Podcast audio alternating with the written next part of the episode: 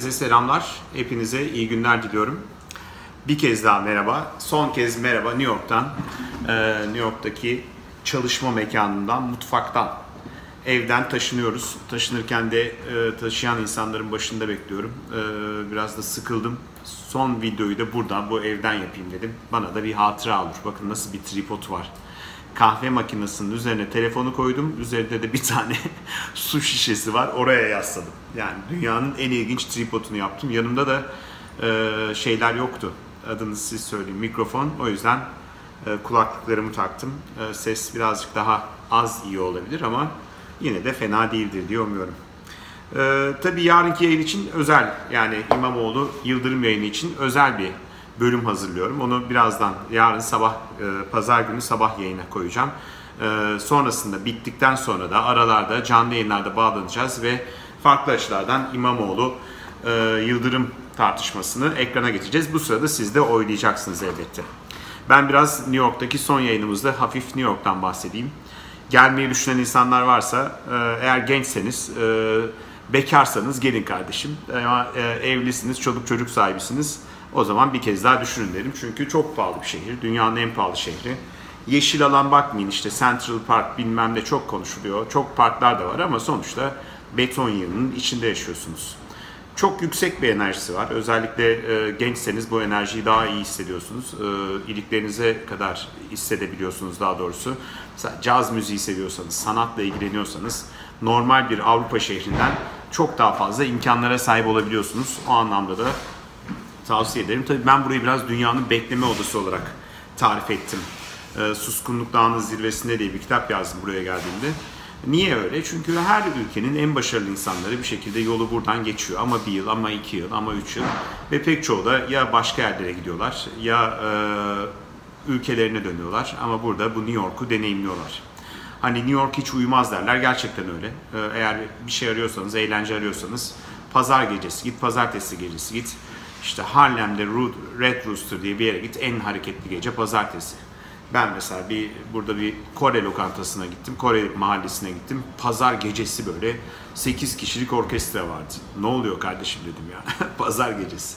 Ama bir yandan da insanlar çok çalışıyor. O yüzden de erken yatıyorlar, uyuyorlar. Öyle bakmayın. Küçük bir kesim eğleniyor olabilir ama New York e, ayakta durması, e, durma, durmak isteyenler için her zaman bir fırsat sunuyor. Ama e, çok da çalışmanız gerekiyor. Her şey pahalı. Yemek pahalı, oda pahalı. Ben buraya gelen genç arkadaşlara soruyorum. Yani tek bir yatak e, aylığı 500 dolardan başlıyor. Yataktan bahsediyorum. Odadan bile değil. Oda olduğu zaman 1000 dolar, 1500 dolara kadar çıkıyor. E, ve üzerine doğru gidiyor. Sadece oda kirasından bahsediyorum. Varın görün evi siz düşünün. Ben buraya ilk geldim havalı havalı diyorum ki biz şöyle 3 odalı bir evde oturalım işte çocuk var bilmem ne var. Tabii sonra iki gün sonra baktım ki abi ne üç odası ya burada üç oda diye bir kafa yok yani her şey iki oda üzerine kurgulanmış. Üç oda dediğin zaman evin kirası kadar bir kira daha koyuyorlar üzerine. Neyse tabii bu bahsettiğim daha çok Manhattan yani New York'un en merkezindeki e, yaşam biçiminden bahsediyorum. E, tabii bir laf var o burasıyla ilgili miydi? New York'ta başarırsan dünyanın her yerinde başarırsın. Öyle mi bilmiyorum. Eee ben e, biraz New York'ta yaşayıp biraz Türkiye'de çalışan bir insan oldum bu 3 yıl içinde. Türkiye için çalışan, sizler için çalışan, üreten bir insan oldum. Ya da işte çeşitli yaptığımız söyleşilerde dünya çapında da bayağı yankı getirdi. Mesela yine ilgilenenler için işte 15 dolara saatlik çalışma ücreti var burada. Herhangi garson da olabilirsin. Tabii illegal, sen illegal garson oluyorsun. Yakalanma şey var. Ama işte başka çocuk da bakabilirsin, temizlik de yapabilirsin. 15 dolardan başlıyor. Biraz bizdekinin tersine saat üzerine çalışıyor insanlar ve alabildiğine gidiyor. Şimdi bir arkadaşım var saatliği 1000 dolara danışmanlık yapıyor. Yani ama genelde bu saat kurgusu bizdekine pek benzemiyor. İngiltere'de biraz böyledir. Work and Travel'a gelenler de belki de bunu daha iyi hissediyorlardır. E, farkı, en önemli farkı burada görüyorlardır. E, onu bir deneyimliyorlardı. Şimdi de buraya gelenler ya kardeşim sen de New York'tan e, sıkıntılısın diye bana e, zaman zaman yakınıyorlar. Gezmek güzel. Gezmeye gittiğin her yer güzel. Yani gezmeye gittiğin yani ne olacak? Gidiyorsun bir haftalığına otelde kalıyorsun. Ama yaşadığın zaman o şehrin kültürünü, işte hayat biçimini, yaşam biçimini e, daha çok hissediyorsun. Mesela burası çok hızlı bir şehir. İstanbul'la kıyasladığında yaşam hızlı. Yani şöyle oturalım da birkaç kişiyle bir iki kelime edelim. Muhabbetin belini kıralım çok zor yani. E, çünkü herkesin zamanı değerli. E, zaten trafik de çok yoğun. Bir yere gittin geldin bir zaman. E, o yüzden insanlar zamanını çok önemli değerlendirmeye çalışıyorlar. Çok işte ne yapacağız yani? Bir yerde buluştuk. Ne yapalım? Şunu yapalım. Yapmayalım. Böyle olursa olur. Şöyle olsa olur falan diye.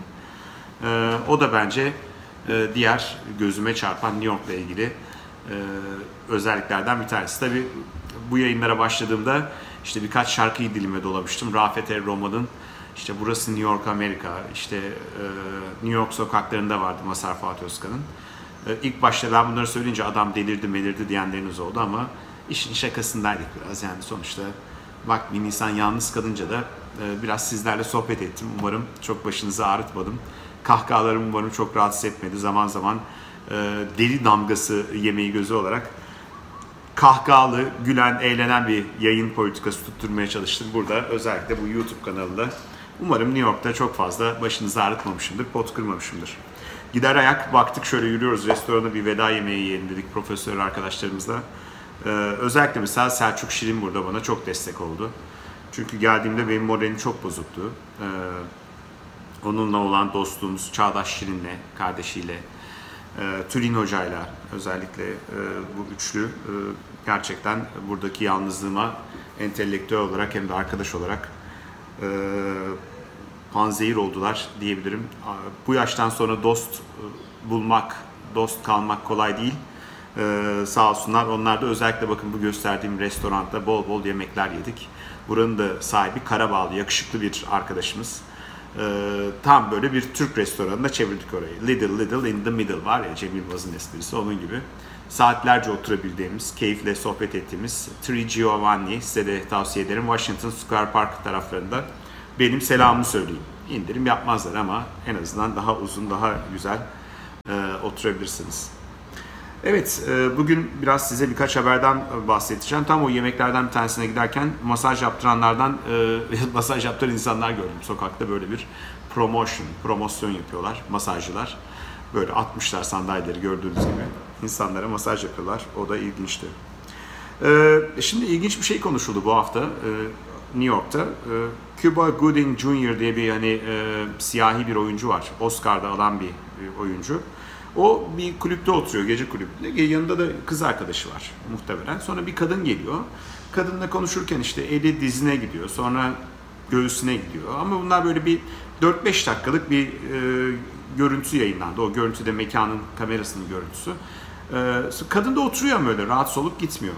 Velhasıl bu olaydan sonra kadın şikayetçi oluyor ve Oscar aldın, ünlüsün, münlüsün tanımıyorlar ve bu e, rahatsız edici dokunmak suçuyla mahkemeye çıkartıldı. Düşünün Amerikan sinemasının en ünlü isimlerinden bir tanesi.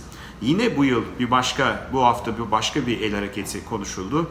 Biden e, bir el hareketi yaptı. Bir kadın bir şey soruyor böyle şeyle ilgili. O da böyle bir fotoğrafı çıktı. Diyorlar ki başkan adaylığından bile düşürecek e, güçte bir şey. Çünkü vücut dili çok saldırgan gözüküyor. E, çok e, rahatsız edici gözüküyor diyorlar. İşte kadın da orada şeyle ilgili bir şey soruyor. Burada abortion yani kürtaj meselesi çok tartışılıyor, konuşuluyor. Onu soruyor. O da ona cevap veriyor. Neden bunlar çok önemli anlatıyorum. Yani bizdeki bu e, kişisel alan meselesi çok e, tartışılan bir alandı. Bence mesela Ekrem İmamoğlu'nun da en çok konuşulan, tartışılan olaylarından bir tanesi bu kişisel alanda işte var diyor pastaneye giriyor. AK Partili olduğu ortaya çıkan o gençle böyle bir sırtını şey yapıyor, yanağını okşuyor falan. Onlara da bir örnek olsun diye anlatıyorum. Bakın burada iş mahkemelere gidiyor. Bir başkan adayının, baş, demokratların ünlü başkan adayının başkanlığını bile e, sarsabilecek yani hareket sadece bir hamle, bir fotoğraf karesi bile e, sarsacak kadar önemli olabiliyor. Bu hafta Kim Kardashian, evet şu bizim Kim Kardashian, e, memleketlimiz. Beyaz Saray'a gitti. Tabi saçlar kısalmış o şaşalı kıyafetler yok, açık kıyafetler yok. Böyle bir iş kadını olarak. Ve orada işte mahkumlara ikinci hak verilmesi için bir kampanya düzenliyor. Zaten düzenliyordu size anlatmıştım bu yayınları izleyenler biliyor. Hatta hukuk okumaya başlamıştı dışarıdan. Ben de dalga geçmiştim. Bak bak dışarıdan hukuk okuyor diye. Sonra düşündüm o kadına haksızlık yaptığımı düşündüm. Çünkü hangi ünlü Allah aşkına cezaevindeki özellikle siyahi tutuklulara ikinci bir şans verilmesi için çalışıyor ki Amerika'da diye sordum. Ve ünlü olmanın böyle güzel e, şeylere de vesile olabileceğini düşündüm. Yani hayırlı işlere vesile olabileceğini düşündüm. Şimdi bizde bir sürü insan var. Ünlüsün. Ne yapıyorsun? Şununla çıktım, bununla çıktım. Bununla sevgili oldum, bundan ayrıldım. Şuraya gittim, buraya gittim. Çeşme'ye mi gideyim, Bodrum'a mı gideyim? Ya bir elini taşın altına koy değil mi? Memleketin bin tane sorunu var. Bir tanesini de eğil, mesele yap. Mesela Tarkan çevreye kafayı taktı. Çevreyle ilgili bir şey olduğu zaman cesurca konuşuyor. Ee, çeşitli hamleler yapıyor yani konserlerinde dile getiriyor. Yani böyle bir biraz da bir şeye dokunmayan hani bir yere çok fazla değmeyecek bir şey ama oysa şu günlerde de ateşten gömleğe dönüşen bir e, olayı çevreciliği Tarkan sahiplenmiş durumda. E sayın bana 5 tane daha sayın hani. Haluk Levent var mesela. Ahbabı kurmuş. Çok güzel götürüyor. Çok hayırlı bir şey bence. Hem e, kendi imajı içinde yani Haluk Levent'i bir dönem sürekli bu çek senet haberleriyle falan görüyorduk. Şimdi o kadar güzel bir STK kurdu ki vallahi bravo tebrik ederim. E, tamamen partiler üstü e, bugünün e, akutu gibi bir şey yani. Hani o kadar saygınlığı da olan bence bir e, kuruma, STK'ya imza attı. Bir ara işte aklıma kim geliyor? E, Gülben Ergen vardı okul projeleri. Ne oldu sahi o okul projeleri? Devam ediyor mu Gülben? Anlat bir, bilmiyoruz. Ne zamandır haber alamadık. Bir zamanlar sürekli basındaydı bu olaylar. Onun dışında var mı? Şeyleri katmıyorum. Sponsorlu e, organizasyonları katmıyorum yani. İşte sponsor oluyor, oradan reklam parası alıyor, onu destekliyorsun. O ayrı hikaye. Onu, onu katmıyorum. Bu iş tamamen diyebilirsin ki kendi ünlü e, perçinlemek için yapıyor. Tamam kardeşim bir tane mahkum haksız yere yatacağına çıkıyorsa ben Kim Kardashian'ı karşınızda Kim Kardashian kardeşim senden özür dilerim hayırlı bir iş yapıyorsun derim yani. Yani bir insanın özgürlüğü için bu, bu fedakarlıkta da ben bulunurum eğer Kim Kardashian elini taşın altına koyup böyle bir şey yapıyorsa. E, o yüzden böyle bir ilginç bir şey aklıma geldi. Şimdi aklıma gelen uçuşan şeylerden bahsediyorum. Ee, New York Times OP'de yani e, yorum sayfasında ilginç makaleler paylaşmaya başladı. Belki de bir süredir paylaşıyorlardı ama ön tarafa çektiler. Yani bütün siyasi şeylerden daha önce bu makaleler geliyor. Mesela boşanmış babalarla ilgili ilginç bir yazarın yazısı vardı. İşte uzun süren arkadaşlıkların bitmesiyle ilgili bir başka yazar yazı yazmıştı. Biraz hayata dair, hayatın içinden konuların anlatıldığı bir bölüm. E, benim de çok ilgimi çekti. Okuyorum, çok zevkle okuyorum. Bir dönem Çınar Oskar mesela Hürriyet Pazar'da böyle şeyler yapardı. İşte Orhan Pamuk'tan yazı alırdı. Murat Anmungan kitabından bir bölüm yayınlanırdı. Gündüz WhatsApp'ın yazıları yayınlanırdı. Artık nicedir tabii. Yayınlanıyor mu hala bilmiyorum ama nicedir Türk medyasında böyle şeyler olmadı. Ee, olduğunda e, çok fazla şey yapmıyorum. Ee, ya burada geçen gün bir yere gittik çay içiyoruz hep beraber. bir bara gittik çay içiyoruz biliyorsunuz. Ben bara gidince çay içerim. Ver dedim. Ee, çay Sek bir çay ver dedim buzlu olsun. Verdi sağ olsun. Barmen. Abi barmen dediğin insan New York'ta kral gibi bir şey yani. O kendinden emin, kendine güveniyor. Böyle Cohen kardeşlerin e, filmleri vardır ya. Berberdir adam mesela. Dersin ki adam herhalde CIA başkanı falan yani. Niye? Öyle bir karizma. Sigara içiyor, düşünüyor falan. Ne düşünüyorsun bilmiyoruz. Hiçbir şey yok berber. ya berberler yanlış anlaşılmasın. Hani bir şey düşünmez diye değil yani. Adam normal sıradan bir hayatı var. Dişçi, gazeteci yani. Çok böyle derinde bir komplolar arayacağımız maceralar falan yok yani. Ama kimlik sahibi, kişilik sahibi bir şey. Burada da barmen olmak o demek yani. Gidiyorsun çay istiyorsun. Bir duymazdan geliyor, bakmıyor, böyle bakıyor falan.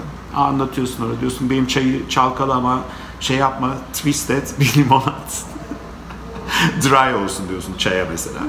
Adam hazırlıyor, alıyor onu orada böyle şey gibi, kimyager gibi hazırlıyor falan. Alıyorsun. Yani sen de evde üç aşağı beş yukarı aynı şey yapıyorsun. Neyse aklınızda olun. Burada öt öt yapmayın. Vallahi atarlar sizi yani. Ee, barlara gittiğinizde. Babalar Günü reklamları tabii şu anda dolaşmaya başladı. Bu yayını çektiğim gün, ertesi günü, yarın Babalar Günü. Ee, hepinizin Babalar Günü kutlu olsun. Tabii bir tanesi çok ilgi çekiyor. Özellikle işte çocuklarına sevgisini göstermeyen babaların yaptığı bir babalarla ilgili yapılan bir video var. Ben de tabii gözyaşlarıyla izledim. Ama neyse ki dedim içimden ben böyle bir baba değilim. Ben tam tersi oğluma ilk günden beri seni seviyorum e, demekten hiçbir zaman utanmamış. Bunu böyle bir erkekliğin zedelendiği bir şey olarak görmemiş ya da görmemeye çalışan bir babayım. Çünkü gazeteci olarak çok böyle hikayeler dinliyoruz. Böyle bir iki tane ünlü sanayicinin son hayatının son dönemlerinde yaşadığı en büyük pişmanlığı sorduğumda mesela çocuklarımızı yeterince zamanında sevmedik, sevgimizi göstermedik demişlerdi. O yüzden bu en son hani bir özür dileyen baba reklamı da çok dokunaklı. Çünkü niye? Gerçek. Yani çok güzel bir yerden e, yakalamış ve çok güzel bir yerden de hareket ediyor. O anlamda da gayet iyi. E, şimdi biliyorsunuz son zamanlarda Türkiye'de medya değişti. Çin'in sesi var, işte Rusya'nın sesi var, Amerika'nın sesi var, Almanya'nın sesi var. Çeşitli meslektaşlarımız da burada çalışıyorlar. Ben de baktım, ya dedim ben de dedim Cüneyt'in Sesi adlı kanalda çalışıyorum aslında. öz be öz e, Türk sermayesi her şeyle. Evet, çok fazla siyasete girmek istemedim. Bugün Babalar Günü. Zaten birazdan e, birkaç saat sonra sizlere bir video daha yayınlayacağım. O videoda da e, biraz daha Türk siyasetini konuşacağız. Bu zirvenin detaylarını anlatacağım ama gelelim e, bu şeyde bu ana anlatma meselesi ya kardeşim emekli albaya çevirdiniz beni yani vardır ya uzun uzun anlatan emekli avcılar böyle gittim onu vurdum şey yaptım anıları çok sizden olumlu tepkiler alıyorum o yüzden ufak ufak anlatmaya devam edeyim diye düşündüm. Aslında böyle bir kitap yapacaktım. Ya bunu kitap yapmayayım ben video mu yapsam diye düşünüyordum. Bakın kendiliğinden bir format ortaya çıktı. Şimdi bugün sizleri koyun, çayları koyun. Herkes seyik çayları koysun bekliyorum. Biraz size bu anıları anlatırken birkaç nedeni var demiştim. İşte bir tarihe not düşüyoruz. İki biz gazetecilerin ne yaptığını anlatıyoruz. Üç biraz ilham vermek istiyorum. Ee, gazetecilik mesleğine küsen, hevesini kaybeden meslektaşlarımıza, genç isimlere. Bir de sizlere bizim gazetecilik dünyamızın e, nasıl işlediğini, kamera arkasında işlerin nasıl döndüğünü, nasıl bir hayatımız olduğunu göstermek istiyorum, görmenizi istiyorum. Çünkü gazetecilik biraz rock and roll mesleği. Baya biz rock and roll hayatlar yaşıyoruz. Yani bir yandan hayatını riske ediyorsun. Eğer savaş muhabirsin, araştırmacı gazetecisin, işte cezaevine girebilirsin, şey yapabilirsin. Ama aynı zamanda da eğlenceni yitirmemen lazım. Müzikliğinden bir şey kaybetmemen lazım ve eğlenceni de yitirmemen lazım. Yani işte ben çok ciddi bir gazeteciyim, e kimseye gülmüyorum. Niye? Gülersen ciddiyetimi kaybederim de get yani. Sen benim tanıdığım gazetecilerden biri değilsin. Yani. Benim tanıdığım en ciddi gazeteciler, en renkli insanlar. Arkalarında baktığın zaman en çok eğlenmeyi bilen, eğlen, eğlenceyi eğlenirken yapan, e, gazeteciliği de ciddiyetle yapan insanlar. O yüzden biraz size bu atmosferi de anlatmak istiyorum. Yani bazı olayları sadece oraya gittim, buraya gittimden öte. Şimdi anlatacağım o da olaylar da onlardan bir tanesi. Sizi bugün Güney Kore Japonya'daki Dünya Kupası'nda Türkiye milli takımını nasıl takip ettiğimizi anlatacağım. Ee, üç kişilik bir ekip gitmiştik. Soner Yalçın ben, Atilla Adişkoğlu. Atilla artık tanıyorsunuz. Ben, ben 17 yıl çalıştım Atilla ile artık e, bayağı etle kemik olmuştuk yani. O böyle karısından çok beni görüyordu. Ben zaten sevgili yapamıyordum çünkü ben ya ben gidiyorum. Düşünsenize bir adam sevgili sevgili olalım mı diyorsun çıkalım mı diyorsun. Çıkmaya başlıyorsun. Söylüyorsun ki iki hafta sonra görüşürüz. Kim dayanır buna yani? İyi o zaman ben biraz daha çalışayım. Velhasıl Atilla var. Atilla ile ben nereye? Savaşa savaşa işte gittik buraya. Güney Kore'ye. Biz de heyecanlıyız. Güney Kore nasıl bir yer falan. Japonya'yı hiç görmemişiz. Güney Kore dünyanın en sıkıcı yeri. Öyle söyleyeyim size. Büyük bir fabrika. Bütün bir ülkenin fabrika olduğunu düşünün tuhaf alışkanlıkları olan bir ülke. Her yerde bir turşu suyu kokusu var. O turp suyu mudur nedir? Böyle bir turşuları var. Aman Allah'ım yani o kokudan duramıyorsunuz. Mahallelerde yürüyemiyorsunuz yani. Tuhaf böyle bir Seul'ün altı zaten ikinci bir Seul yer altında şeyde. Ve tuhafta kadınların bir alışkanlığı var. Herkes iki numara büyük topuklu ayakkabı giyiyor. Neden bilmiyorum ama yine e, ilk başta ben herhalde ben yanlış görüyorum. Yok öyle herkes takır tukur tak, terlik giyer gibi dolaşıyorlar ayakkabılarla. Neyse Türk milli takımını takibe gittik biz. Şimdi böyle yerlere gidince de şöyle bir durumla karşı karşıya kalıyorsunuz. Normal şartlarda geçen bir TRT ekibi geldi birkaç yıl önce. 9 kişi gelmişler. Diyorum ki sen ne iş yapıyorsun? Kameraman. Sen asistanı. Sen prodüsör. Yapımcı. Sen yönetmen. Ben yönetmen yardımcısı. O muhabir yardımcısı falan. Dedim ne yaptınız ya biz iki kişi gidiyoruz. Her şeyi biz yapıyoruz yani. o yüzden böyle yerlere gittiğiniz zaman genelde organizasyonu ben yapıyorum. Atilla sağ olsun yan gelip yatıyordu. O görüntüleri çekiyordu. Ben abi git orada işte hangi otelde kalacağız bilmem ne yapacağız. Şimdi bu Dünya Kupası'nı takip etmenin de zorluğu şu. Ne olacağını bilmiyorsunuz. Türk milli takımı yenilirse geri döneceksiniz.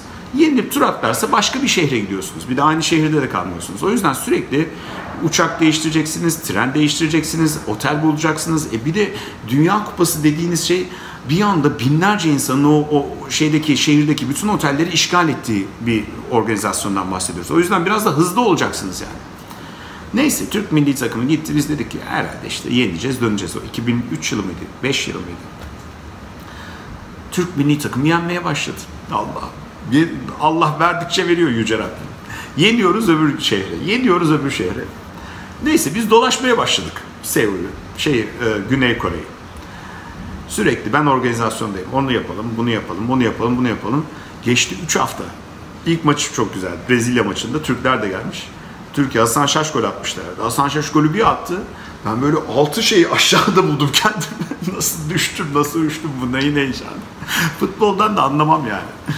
Bilmem yani. Hani çok ilgilenmem de yani. Atilla da çok ilgilenmiyor falan. Millet orada maça girmek için böyle birbirini itiyor. Atilla diyor ki ya ne gireceğiz ben şurada oturayım barda bir şey içeyim falan. Çay içeyim orada bir hamburger yiyeyim. Oğlum diyorum gelmişiz herkes girmeye çalışıyor. Biz bilet bulmuşuz falan federasyondan almışız. Neyse biz biraz sıkılmaya başladık. Bir hafta geçti neyse, iki hafta geçti. Türk milli takımı yeniyor, yeniyor, yeniyor. Ee, hiç unutmuyorum bir tanesinde Brezilya'nın oteline şey yapmışız. Yer bulamıyorsunuz. Ee, Türkiye Brezilya ile karşılaşacak. Brezilya milli takımının kaldığı otelde bir tek kalan Türk biziz. Niye? Ben öyle bilmiyorum. Bir, bir gittik otele herkes Brezilyalı.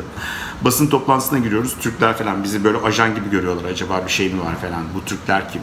Biz de böyle biraz tırsarak şey yapıyoruz hadi. Ya selamun aleyküm biz de Türkiye'den selamlar getirdik falan.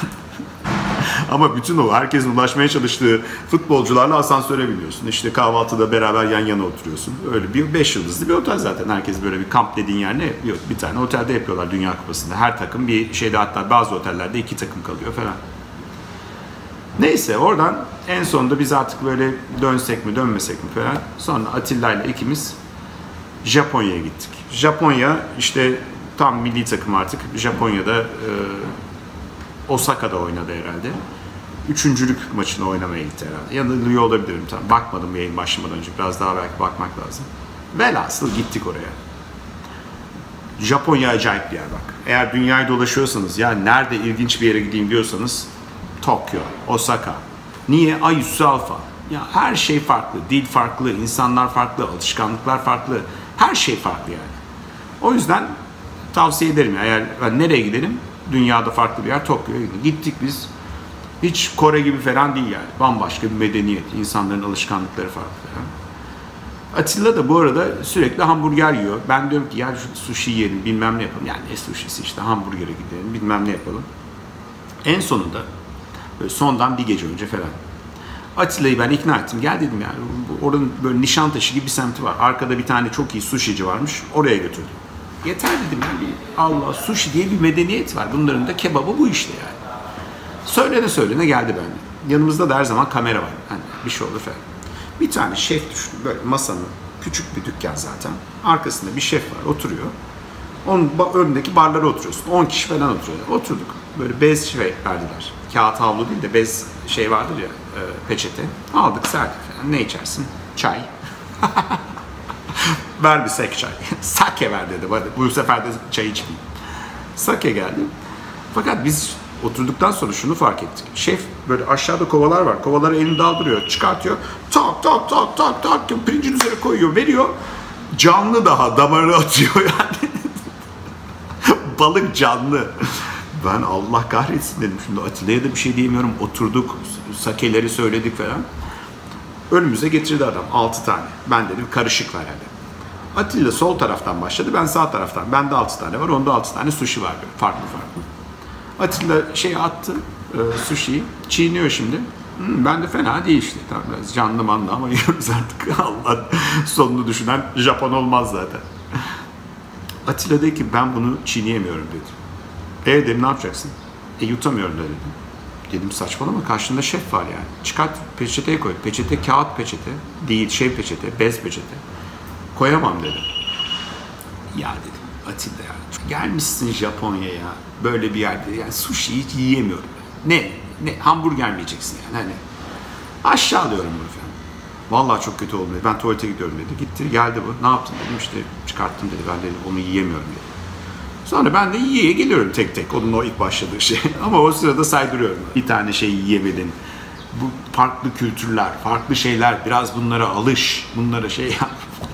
Sonra Atilla'nın ilk yediği sushi'ye sıra geldi. Ben onu ağzıma attım.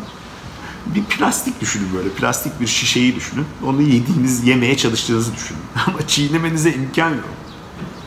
Atilla dedi ki ne oldu? Hadi bakalım hani farklı kültürlerde. Hani ben şeydim. Hadi bakalım yut bakalım dedim. Bu arada şef de karşımda duyuyorlar ki falan yapıyor. Ya ya böyle Japonca soruyor. Yo falan böyle gözümün içine bakıyor yutacağım. Hiçbir şey yapamadım ben tabii. Onu mecburen şöyle bir yuttum şöyle bir de sakeyi aldım. yuttum ama o orada 3 gün yaşadı yani o hayvan. Neyse hayvan bilmiyorum. Neyse çıktık oradan. Hadi dedik bir şeye gidelim. Gece kulübüne. Hava da sıcak böyle. Acayip böyle bir nemli bir hava. Gece kulübüne gittik. Girdik içeriye. Serin. YouTube çalıyor böyle. Acayip güzel bir müzik var. Orada da e, şey insanlar bitmiş müzik. Orkestra toplanıyor artık yani. Biraz geç gittik. Tüh ya dedik bu adamlar, adamlar çok iyi şey rock çalıyorlar. YouTube'lar falan ya. Kaçırdık. Şurada kalmış iki gecemiz. E, Tokyo'da. Ben dedim ki ya dedim bu biraz daha uzatmak mümkün değil mi? No, yo, no, no, no, no falan yaptılar. Dedim ya ama biz dedim CNN'den geldik. O dedi ki ne, CNN'den mi geldiniz dedi. Guatemala'lı arkadaşlar taşıyor da. Evet dedim gösterdim CNN bizim logo falan var CNN Türk. Adam tabii CNN Türk, CNN bütün CNN öyle biliyor. Ondan sonra aa dedi ya, ya dedim ben dedim yapımcıyım. Yani bir dinlemek isterdik dedim sizin müzisyenleri. Çekerdik de yayınlarız da dedim. Dedik ama dedi bunun için dedi validen izin almamız lazım dedi. Allah siz bilirsiniz alabiliyorsanız yapalım falan. Biz bu arada içiyoruz. Sakeler gelsin, sakeler gitsin falan. Müzik gayet iyi, keyfimiz yerinde. En sonunda bu adamlar böyle bir saat boyunca uğraştılar. Bir saat, bir saat sürdü. O orkestra yeniden kuruldu. Kaymakama gitmişler, izin almışlar, validen izin almışlar. Vali derken valilikteki birinden bilmem neden. Müzik çünkü belli bir saatte bitiyor. Japonlar da bizim gibi değil. Yani. Çal bakalım sabaha kadar diyemiyorsun yani. Ondan sonra nihayetinde bunlar kurdular. Gece de oldu saat 2. Ulan dedim keşke hiç girmeseydim. Geçtiler arkasına ve hayır, bir çalmaya başladılar heavy metal. Ama nasıl heavy metal yani? Heavy'nin de heavy'si ya. En ağır metal. Barda sadece Atilla ile ben varız. Ve bangır bangır dört tane Japon genç heavy metal şey çalıyorlar. Dum dus dum dus dum dus dum dum dum dum dum dum sololar atıyorlar falan. Coştular. Atilla da dem çekiyor gibi yap yani. Şimdi bir şarkı çektik, iki şarkı çektik. Adamlar durmuyor. Dördüncü şarkıya geldik. Bizde artık kafa beyin kalmamış durumda. Ne yapacağımızı bilmiyoruz. Yedinci şarkıda artık dedim biz gitmek zorundayız dedim. Ya, ya yarın şey var. Hani iş var. bir çıkışımız var o barda. Yani o yemek üzerine bu heavy metal. Aman Allah'ım ya. Dedik kardeşim biz size ne ettik? Bu Türkler size ne etti yani? Bu anılarda bitti. Lütfen likelamayı unutmayın. Abone olmayı unutmayın. Ee, ve e, yayınlarımızı, seçim yayınlarımızı özellikle yarından itibaren başlıyoruz. Onları da izlemeyi unutmayın. Ustalar son parçayı da götürüyorlar. Ben de evi kapatıp New York macerasına artık bir son vereyim. Kendinize iyi bakın.